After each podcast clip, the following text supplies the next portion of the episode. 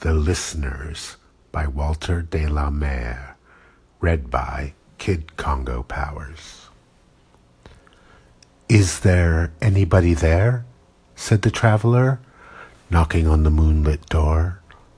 And his horse in the silence champed the grasses on the forest's ferny floor.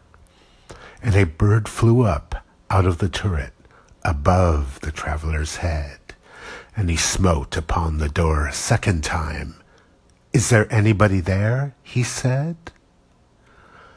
But no one descended to the traveler, no head from the leaf-fringed still leaned over and looked into his gray eyes where he stood perplexed and still. But only a host of phantom listeners that dwelt in the lone house then stood listening in the quiet of the moonlight to that voice from the world of men.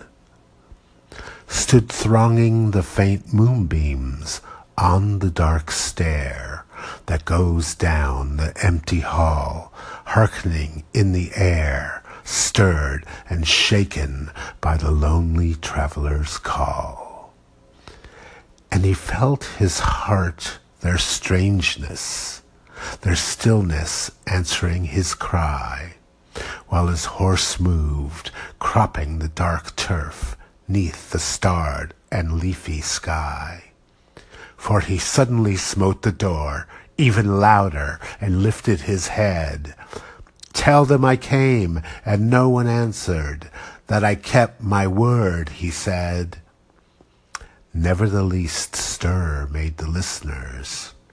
Through every word he spake fell echoing through the shadowiness of the still house from one man left awake.